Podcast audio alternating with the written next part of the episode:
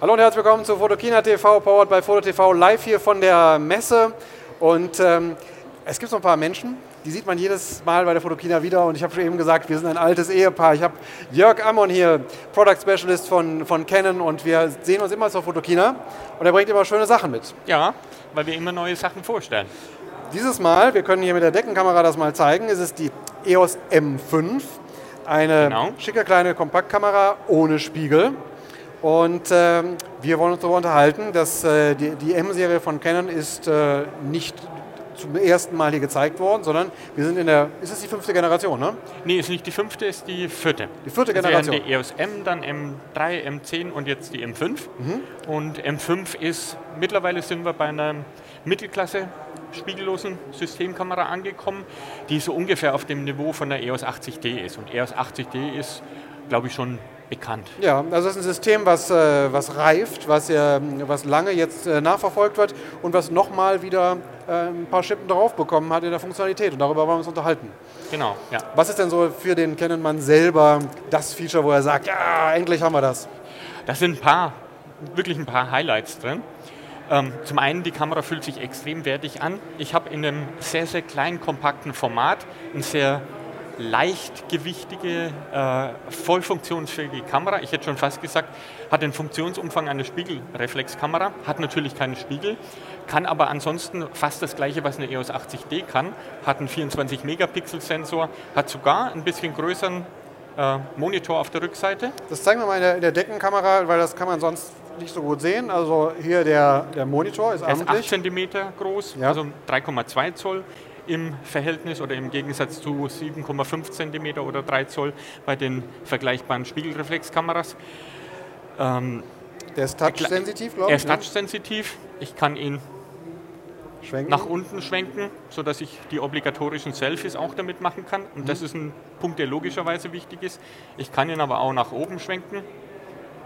Fast 90 Grad. Ich halte es mal so, dass es die Deckenkamera gut sehen kann. Jawohl. Also hier beweglich, sehr gut.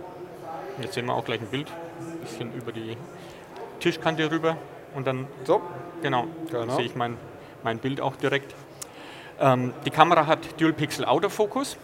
Dadurch, dass ich keinen optischen Sucher habe, sondern einen elektronischen Sucher, messe ich den Autofokus über, das Dis äh, über den Sensor und da brauche ich ein sehr, sehr schnelles System mit Digic 7 Prozessor. Ist in der Kamera ein sehr schneller Prozessor drin und durch den Dual Pixel Autofokus, also unser besonderes Autofokus-System, das auch schon in der 70D, EOS 7D Mark II und EOS 80D äh, zuerst eingebaut wurde, habe ich jetzt ein schnelles Autofokus-System, das bei Foto, in der Fotofunktion bis sieben Bilder in der Sekunde aufnehmen kann, im Video Full HD mit 60 Bilder in der Sekunde und auch mit Nachverfolgung. Das heißt, wenn sich mein Motiv schnell bewegt, dann bleibt der Fokus auch auf diesem Motiv. Und auch wenn mich da vielleicht jetzt manche Kameraleute ein bisschen kritisch angucken, aber ich glaube, in manchen Situationen ist so ein automatisches System fast schneller als ein Kameramann, der manuell nachfokussiert. Ja, die, wir haben den Streit immer bei uns bei FotoTV. Meine Jungs äh, schwören auf, äh, auf manuelles Scharfstellen. Und ich bin manchmal einfach so im, im Stress, dass ich einfach sicher sein möchte. Ich drücke auf den Schärfeknopf und es stellt scharf. Also eine schöne Funktion. Filmen ist durchaus ein Thema. Ne? Es wird immer wieder betont, ähm, dass der Autofokus gerade beim Filmen eine praktische Sache ist. Ja, und ein ganz wichtiger Punkt auch für alle Personen, die gern manuell scharf stellen. Die Tatsache, dass ich einen Autofokus habe, heißt ja nicht, dass er in allen Fällen automatisch angewendet werden muss. Ich kann ihn auch auf manuell stellen und kann dann immer noch manuell stellen. Also die Möglichkeit habe ich immer noch. Okay. Sensor, immer eine Frage. 24 Megapixel Sensor, also hoch aufgelöst, damit kann ich auch großformatige Ausdrucke machen. Und äh, Reihenaufnahmen habe ich schon gesagt mit sieben Bilder in der Sekunde. Was mich ganz besonders äh, fasziniert, ist der elektronische Sucher. Fest eingebauter Sucher. Bei Ja, den bisher Vorgängermodellen haben wir ja ne?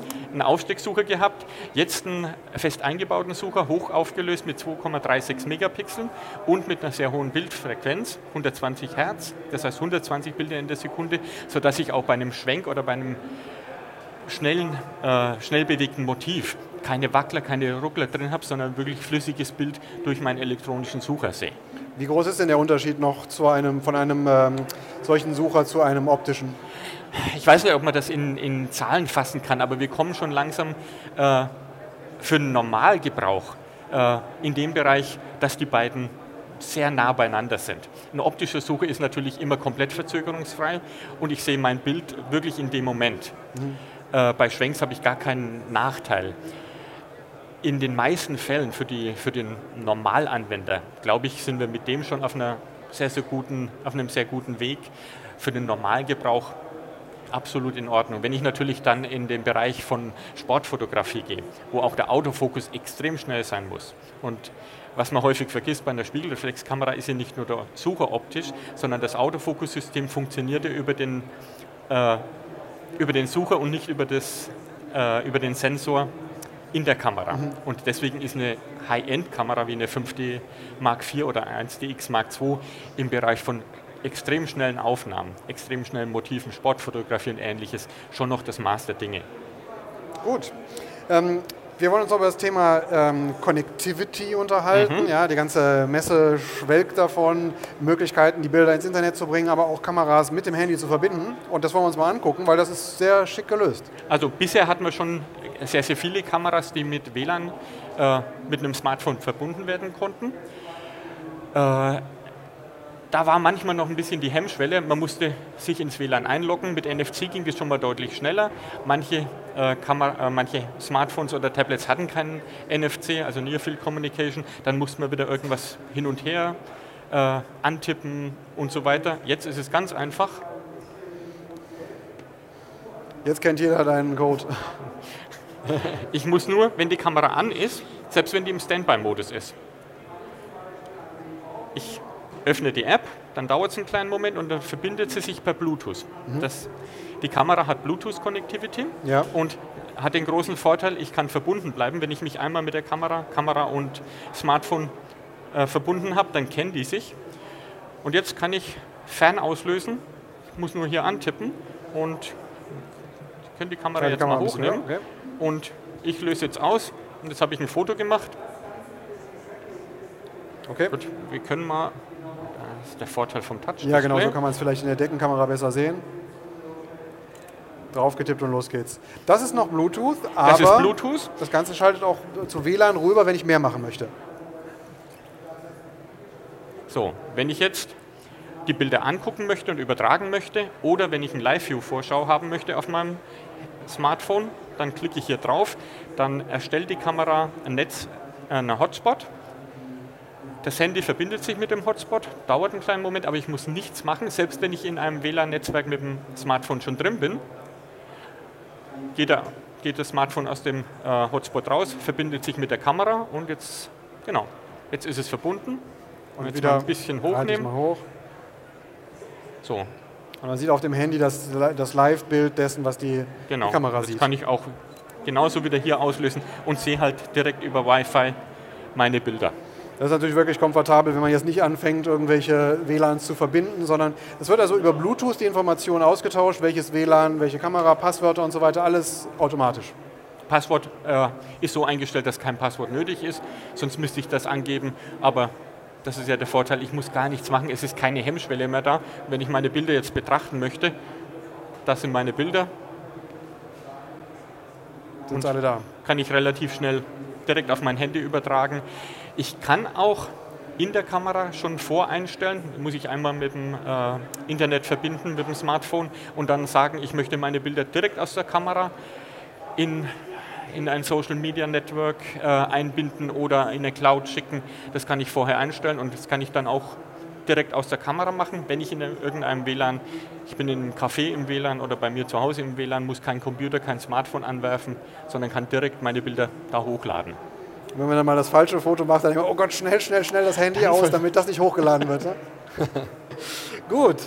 Ja, ich glaube, wir haben schon eine Menge ähm, erzählt über all die, die, die Features. Ähm, Objektive waren gestern Kollegen äh, da und äh, wir haben das schon mal erzählt. Ähm, sechs oder sechs, sechs Objektive insgesamt mittlerweile für das M-System, mhm. plus ein Adapter, mit dem alle.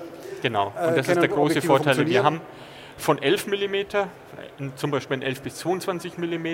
Wir haben ein schönes Makroobjektiv mit 28 mm mit integrierter Makroleuchte und dann bis in den Telebereich 55 bis 200 mm oder jetzt ganz neu vorgestellt ein Allround-Zoom mit 18 bis 150 mm haben wir schon eine sehr gute Range.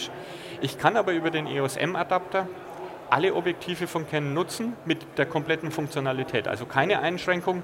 Ich könnte im Prinzip auch ein 800 mm Objektiv, so ein schönes großes weißes, mit einem äh, Adapter da anschrauben oder anschließen und damit Fotos machen. Und der Sensor ist genau die gleiche Größe wie bei, einem, äh, bei einer 80D, das heißt APS-C-Format, sodass er auch bei schlechteren Lichtbedingungen extrem gute Bildqualität liefert. Okay. Ja, das ist äh, fast atemlos, was äh, da abgespult wird, aber äh, es macht viel Freude zu sehen, ähm, dass das weiterläuft, dass das M-System. Ganz kurze Frage, ähm, man sagt ja bei Canon immer, naja, meinen die das eigentlich ernst mit, dem, mit den Spiegellosen, weil ihr macht euch ja Konkurrenz, ihr seid, glaube ich, Marktführer für die, für die Spiegelreflexe. Machen die das wirklich ernsthaft? Ähm, aber man sieht, das ist die nächste Auflage, da kommen tolle Features rein, das beantwortet sich fast von selber.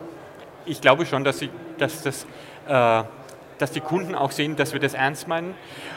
Äh, auf der einen Seite, klar, machen wir uns insofern ein bisschen Konkurrenz, dass es zwei Kameras, Kameras gibt, die sehr nah beieinander sind von den Features, wie mit der äh, M5 und der 80D zum Beispiel. Aber es gibt bestimmte Kunden, die eine möglichst kleine Kamera haben wollen. Klein, kompakt und leicht. Wenn ich irgendwo auf Reise bin und äh, mit dem Rucksack unterwegs bin, dann ist, glaube ich, das vielleicht die bessere Wahl als eine große Spiegelreflex. Es ist auch die perfekte Zweitkamera. Wenn ich schon ein EOS-System habe mit etlichen Objektiven, dann kann ich das als Zweitgehäuse mitnehmen. Dann kann ich mir aussuchen, mit welcher Kamera ich gerade losgehe. Das ist ein Vorteil. Und ich glaube, es ist auch für die Kunden, äh, allein schon von der Bedienung über das Touch-Display, für die Kunden, die jetzt zum Beispiel aus dem Smartphone-Bereich kommen, ein schöner, einfacher Einstieg, dass sie eben nicht mit so einer großen Spiegelreflex rumgehen und äh, dann kann ich halt wirklich direkt so fotografieren, wie man das auch von dem Smartphone oder von einer kleinen kompakten Digitalkamera kennt. Mhm. Ja, okay, also Canon meint ernst, auch mit Spiegellos. Ja. Ähm, äh, vielen Dank, dass du da warst, uns das alles vorgestellt hast. Ähm, auch, auch an die Kollegen nochmal, die gestern da waren. Jetzt habt ihr einen guten Überblick über drei Sendungen, was alles sich bei Canon getan hat. Es reicht nicht eine. Wir müssen, äh, haben drei Sendungen gemacht, um all diese Neuerungen vorzustellen. Danke, dass du da warst. Herzlichen Dank äh, fürs Zuschauen. Das war's für heute von der Fotokina. Stimmt, oder? Ja. Morgen geht's weiter. Bis dahin, schönen Abend. Tschüss. Tschüss.